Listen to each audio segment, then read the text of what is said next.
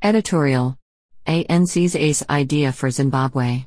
After years of complicit inactivity, also known as silent diplomacy, in response to goings on in Zimbabwe, SA finally took a step forward last month when President Cyril Ramaphosa sent special envoys Sydney Mufamadi and Baleka Mbete to suss out the situation across the border. It was a damp squib.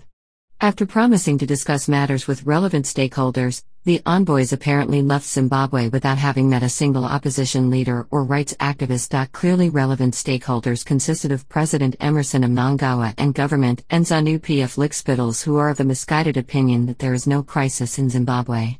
It's as if the abductions and abuses don't exist. Now, the ANC has resolved to send its own delegation to Zimbabwe, this one headed by the party's paragon of virtue and Pierneef enthusiast, Ace Magashule. Just imagine the outcome of a meeting between Magashule and Mnangagwa.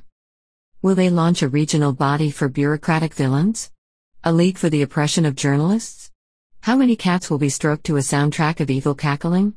The mind boggles. At the least, we can expect another whitewash, a grandiose political play that legitimizes the gross abuse of power.